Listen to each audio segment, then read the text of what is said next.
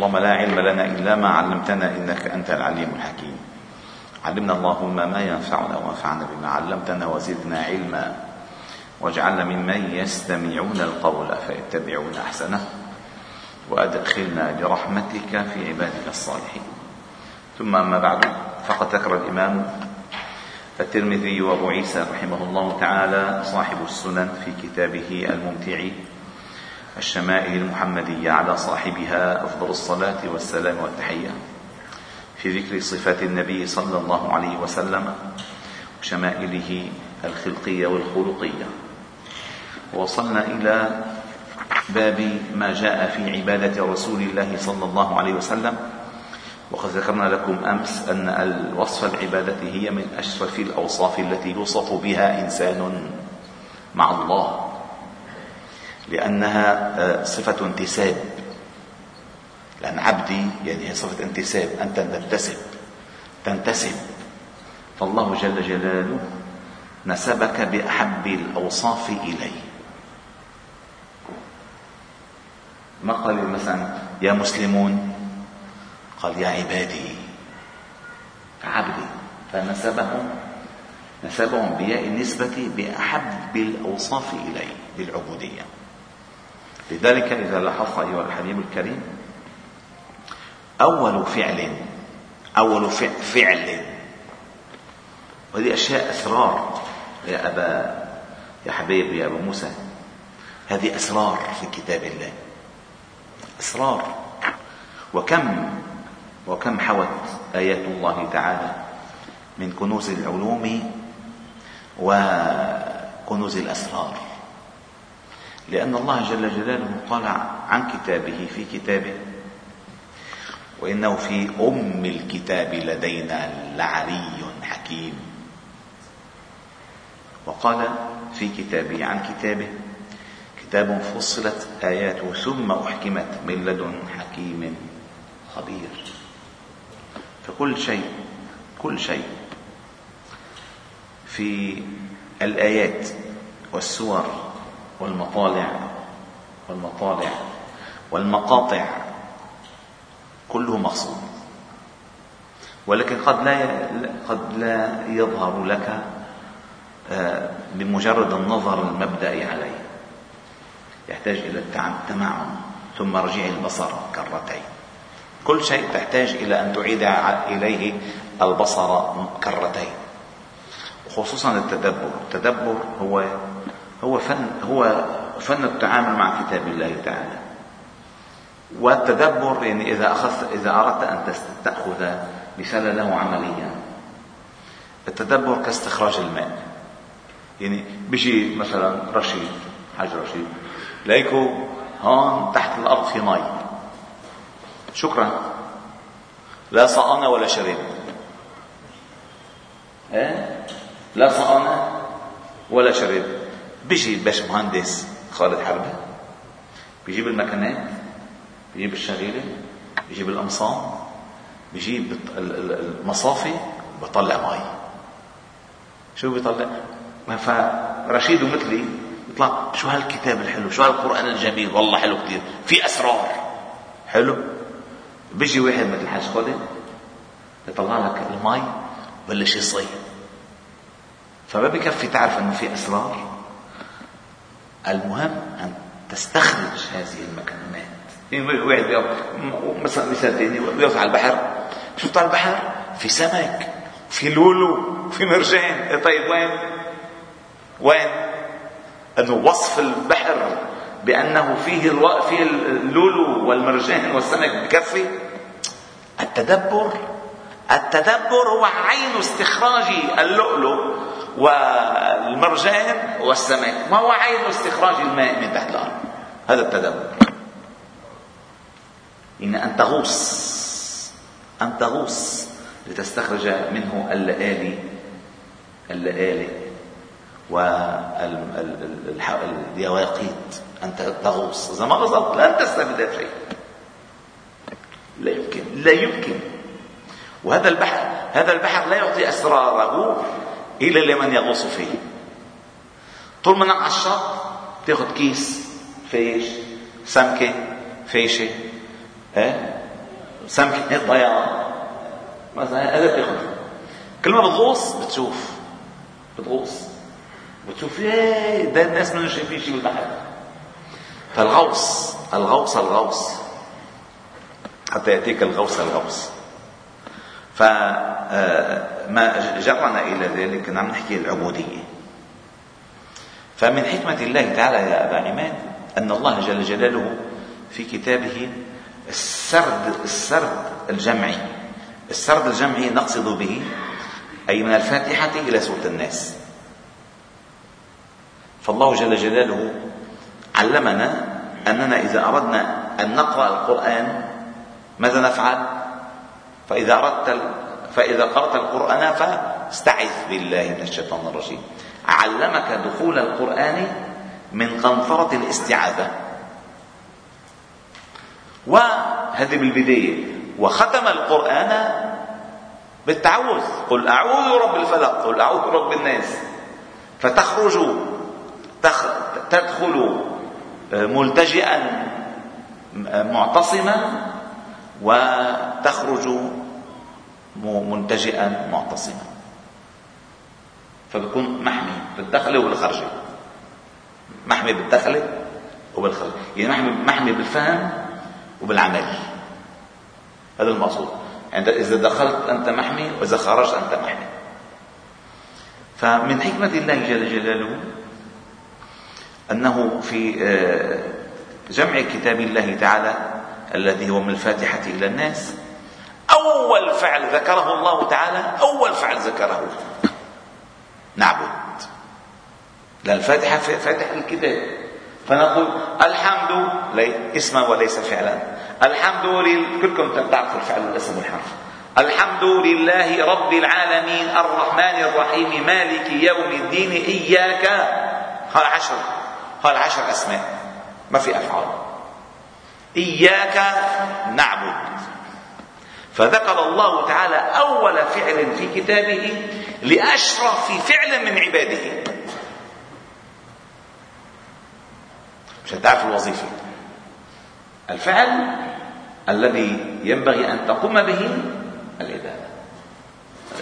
فذكر أول فعل في كتابه لأشرف فعل من عباده.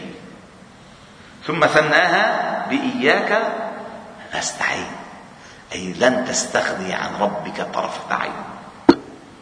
فتعبده لحاجتك إليه وهو غني عنك. وحتى في عبادتك تستعين. لأن أوقات الإنسان بيعبد أنا شفت أنا صليت أنا صمت أنا كذا. لا لا أنت تستعين. لو لم يعينك الله لم لم تستطع أن تفعل شيئا. فلا حول ولا قوة إلا بالله. يعني إياك نعبد وإياك نستعين هي تفسير لا حول ولا قوة إلا بالله. فأنت آه، تعبد الله تعالى تعبد الله تعالى بحول الله لك أي بإعانتك عليه وقوته الله تعالى لك ودفعك إليه. وتحتجز عن المعصية كمان بحول الله تعالى لك بأن يمنعك عنها. كله بالاستعانة. فالعبادة هي أجل الأوصاف التي يوصف بها إنسان على هذه الأرض. وهي أرذل الأوصاف التي تنتسب بها عبد إلى عبد. لذلك ماذا قال آه، آه، ربعي بن عامر؟ أخرجنا من عبادة العباد إلى عبادة رب العباد ومن ضيق الدنيا إلى سعة الآخرة ومن جور الأديان إلى عدل الإسلام. هذه معالم الدين هذه معالم الدين. من عبادة العبادة الإسلام ماذا قال أصحاب الكهف؟ هؤلاء. آه ماذا قال شو قال الله جل وعلا آه لقد قلنا إذا شطط هؤلاء قوم اتخذوا من دونه آلهة. لولا يأتون عليهم بسلطان بين. فمن أظلم ممن افترى على الله كذبا أعظم الكذب أن تجعل مع الله إلها آخر. أعظم الكذب. فالعبادة واحد. فهنا ذكر الله ذكر آه، المؤلف عبادة النبي صلى الله عليه وسلم في الأحاديث التي وصلت إليه. ووصلنا إلى حديث آه، حدثنا محمد بن بشار بسند عن أبي إسحاق عن الأسود بن يزيد قال سألت عائشة أم المؤمنين رضي الله عنها عن صلاة النبي صلى الله عليه وسلم بالليل فقالت كان ينام أول الليل ثم يقوم.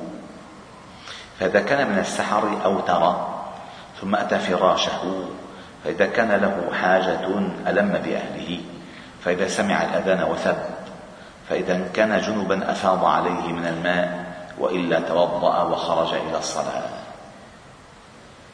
وقد ذكرت لكم سابقا أنه ليس ليس من مشهور في الأرض سواء كان ملكا أو وزيرا أو سلطانا أو أميرا أو أو أو أو يحب أن يطلع الناس على كل سويعات يومه الأربع وعشرين.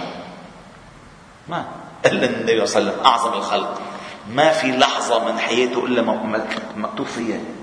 يعني همسته همسته آه، آه، غفوته بسمته دمعته. شو؟ فإذا هو فنظرت إلى فإذا هما يزرفان. دمعته مكتوبة بسمته مكتوبة عطسته مكتوبة كل شيء مكتوب. مدون ما في شيء مخبأ ابدا يخصف نعله يتوضأ يغتسل ينام يضطجع يتألم يعصب رأسه. كله مسجل فما خفي على الناس ما ليس على أمته على الناس شيء من سيرته. أما هذوليك وما خفي كان أعظم. بيحطوا لك ألف make up على حياته. ألف make up بيموت تنفضح الدنيا. تنفضح. بس النبي صلى الله عليه وسلم كل ما مات كل ما تقادم العهد وجدنا شو كنوز الموجودة. كأنه بيننا. والله العظيم. صلى الله عليه وسلم. ثم قال حدثنا قتيبة بن سعيد بسنده عن ابن عباس اسمعوا الحديث ده جميل. بسنده عن ابن عباس أنه أخبره أنه بات عند ميمونة وهي خالته.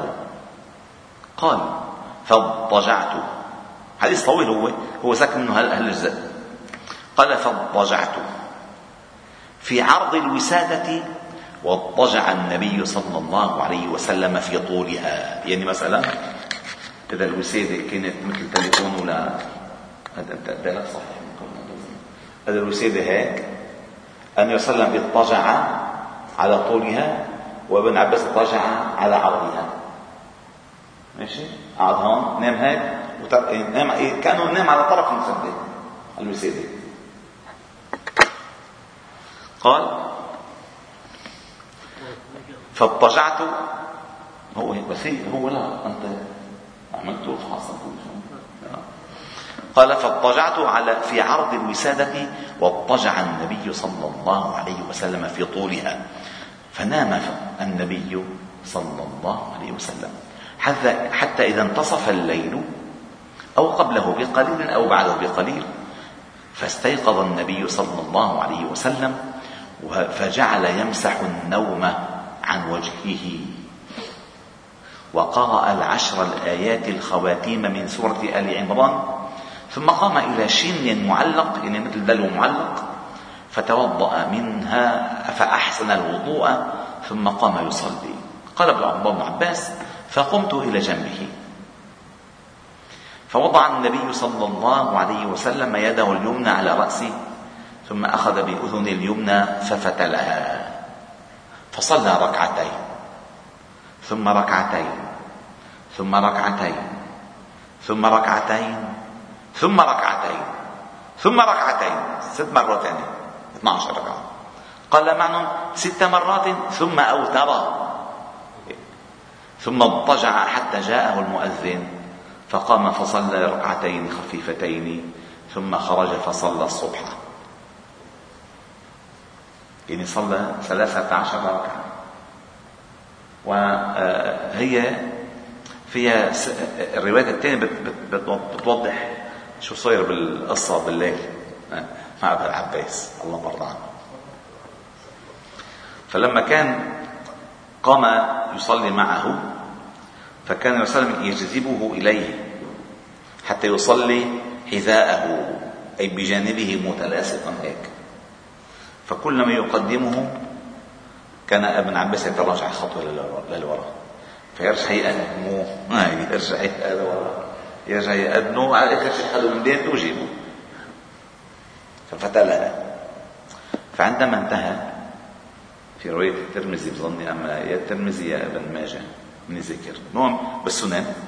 فعندما آه، انتهى من الصلاة قال ما بالك؟ تقدمك وتتأخر.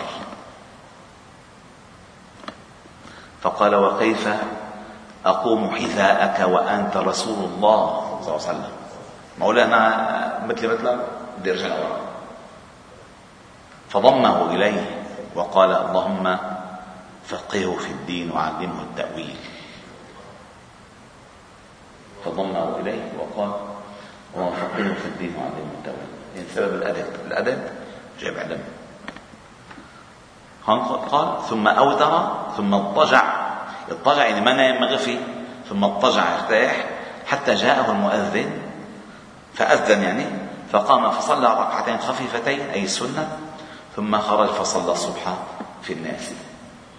والحمد لله رب العالمين. سبحانه وبحمده أشهد أن لا إله إلا أنت نستغفر إليك وصلي وسلم وبارك على محمد وعلى آله وصحبه أجمعين.